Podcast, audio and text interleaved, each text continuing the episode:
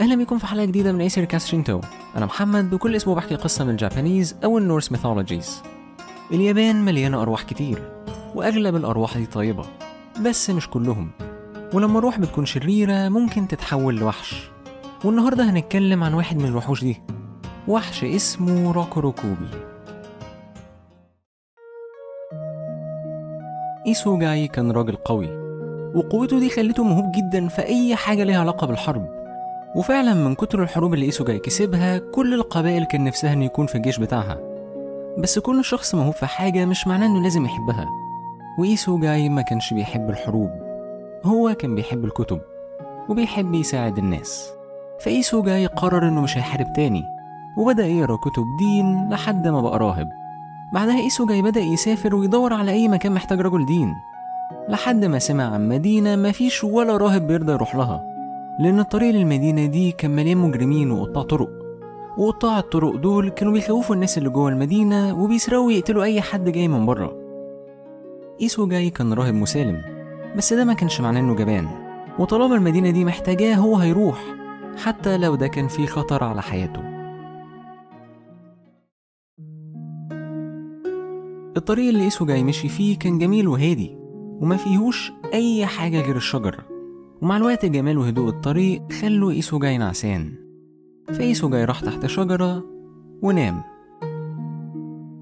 وإيسوغاي نايم في واحد ماسك فاس بدأ يقرب منه، بس قبل ما يقرب كفاية إيسوغاي صحي ولقى قدامه راجل عجوز ماسك شوية خشب. الراجل كان رفيع وشكله جعان جدا، بس أغرب حاجة فيه كانت شعره، لأن شعره كان طويل جدا لدرجة إنه كان لفه حوالين رقبته 3 مرات. الراجل سأل إيسوغاي: أنت إزاي نايم في نص الطريق؟ أنت ما تعرفش إن في قطاع طرق قريبين من هنا؟ إيسوغاي ضحك وقال له إنه مش خايف منهم، وحتى لو كان خايف هو ما عندوش مكان يبات فيه. الراجل العجوز ضحك وقال لإيسوغاي: دلوقتي أنت عندك مكان عشان أنا عازمك عندي في البيت. إيسوغاي ما حبش يحرج الراجل، فوافق إنه يبات عنده. أول ما إيسوغاي دخل بيت الراجل لقى 3 رجالة كمان، وكل واحد فيهم كان برضه لافف شعره حوالين رقبته، وكان باين إنهم فقراء لأن البيت كان متبهدل وسقفه مليان حفر. الراجل كلم إيسوغاي وقال له: أنا آسف، بس إحنا زي ما أنت شايف ما عندناش أكل، وكل اللي نقدر نقدمه لك هو أوضة صغيرة تنام فيها. إيسوغاي شكره، بعدها ساعد الراجل إنه يولع في الخشب، وقعدوا كلهم حوالين النار. إيسوغاي حكى للراجل قصته، بس وهو بيحكي حس إن الناس بصاله بصة غريبة، يمكن هم زهقوا من قصته وخايفين يحرجوه. فإيسوغاي قرر يغير الموضوع، وقال لصاحب البيت إن طريقة كلامه مش لايقة على المكان اللي هو عايش فيه، بالعكس هو بيتكلم زي واحد من الطبقة الغنية، يا ترى إيه سبب ده؟ صاحب البيت ضحك وقال له إنه فعلا في يوم من الأيام كان غني جدا، وهو وعيلته كانوا عايشين كويس جدا في مدينة بعيدة عن هنا، بس هو وعيلته كانوا جشعين وكانوا بياكلوا كتير جدا حتى لو ما كانوش جعانين، لحد ما أهل المدينة زهقوا من جشعهم وقاموا طردنهم، ودلوقتي هما بيدفعوا تمن جشعهم بأن هما عايشين في البيت ده من غير أكل. الراجل صعب على إيسوغاي، فإيسوغاي وعده إنه هيقعد يدعي له طول الليل، يمكن حاله هو وعيلته يتغير للأحسن. إيسوغاي قعد طول الليل يدعي للراجل لحد ما لقى نفسه عطشان، فخرج من اوضته عشان يدور على ميه يشربها. واول ما خرج لقى 4 رجاله ميتين، وكل واحد فيهم مرمي على الارض من غير راسه. في البدايه إيسوغاي يفتكر ان في حرامي دخل وقتلهم، بس بعدها خد باله من حاجه غريبه، ما كانش فيه ولا نقطه دم على الارض. غير كده كل واحد فيهم كان عنده خط احمر على رقبته. ساعتها إيسوغاي افتكر حاجه قراها في كتاب من كتبه، واكتشف انه في بيت عايش فيه وحوش اسمها روكوروكوبي. الروكوروكوبي هي وحوش شبه البشر جدا، بس هم عندهم القدرة انهم يفصلوا راسهم عن جسمهم، بعدها الراس اللي انفصلت بتطير وبتبدأ تصطاد. واكتر حاجة الروكوروكوبي بيحبوا ياكلوها هي البشر، بس الروكوروكوبي عندهم نقطة ضعف، وهي انك لو حركت جسمهم من المكان اللي سابوه فيه مش هيعرفوا يرجعوا له ابدا، وبعد شوية هيموتوا. فإيسوغاي نقل كل الروكوروكوبي لأوضته وقفل عليهم الباب، بعدها بدأ يهرب من البيت. بس لما إيسوغاي خرج سمع صوت صاحب البيت، ولما قرب من الصوت لقى 4 رؤوس طايرة. صاحب البيت اتكلم وقال إنه كان غبي إنه حكى للراهب قصته، دلوقتي الراهب قاعد بيصلي وهم مش عارفين يقربوا منه، بس الوقت اتأخر قوي وهو أكيد نام. بعدها قام باعت واحد من عيلته يشوف لو الراهب خلص صلاة.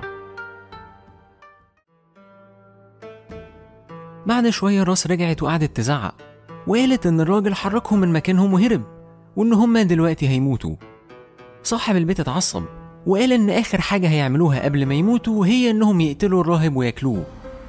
إيسوجاي كان عارف إنه مش هيقدر يهرب، هما بيطيروا وهو بيجري، بس هو ما كانش محتاج يهرب عشان إيسوجاي قبل ما يبقى راهب كان محارب قوي وعمره ما خاف من حد.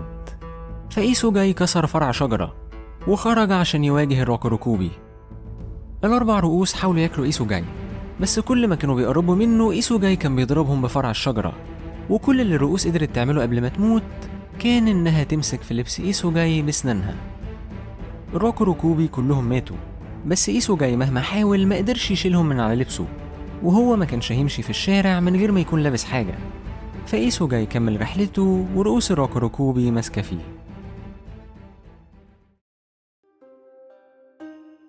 بعد شوية إيسوجاي قرب من المدينة وفجأة لقى نفسه واقف قدام قطاع الطريق، بس أول ما قربوا منه شافوا الرؤوس المتعلقة من هدومه، وفي ساعتها كلهم اترعبوا وخافوا منه وقالوا إن الراهب ده مجنون وبيقتل الناس وبيعلق رؤوسهم على جسمه، وإن هم لو قربوا منه هيقطع رؤوسهم ويعلقها مع بقية الرؤوس اللي معاه. فكل قطاع الطرق طلعوا يجروا من إيسوجاي ومحدش فيهم رجع للمدينة تاني، وكل الناس اللي عايشين في المدينة بقوا بيحكوا قصة الراهب القوي اللي بيقطع رؤوس قطاع الطريق ويعلقها على هدومه، وإيسوجاي بقى بطل. وعشان القصة دي كانت بتخوف قطاع الطريق، إيسوجاي عمره ما شرح للناس إيه اللي حصل، وبالنسبة له كان كفاية جدا إنه يكون عارف إن إصراره وشجاعته حولوا حاجة مرعبة زي راس الروكوروكوبي لحاجة تساعد مدينة كاملة.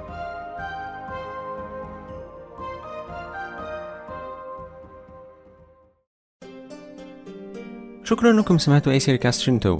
لو عندكم اي كومنت او فيدباك انا كده احب ان اسمعه، ممكن تسيبوا ريفيو على ابل بودكاستس او كومنت على الفيسبوك بيج. اي سيري كاست شنتو هي واحده من بودكاستس أنسوز. أنسوز هي مجموعه من البودكاستس اللي انا بحكي فيها قصص. لو حابب تسمع حلقات زياده، تسمع الحلقات بدري عن ميعادها، او تساعدني نعمل بودكاستس اكتر، ممكن تدعمني عن طريق باتريون، وهسيب اللينك في الشو نوتس. واشوفكم الاسبوع الجاي في حلقه جديده من اي سيري كاست شنتو.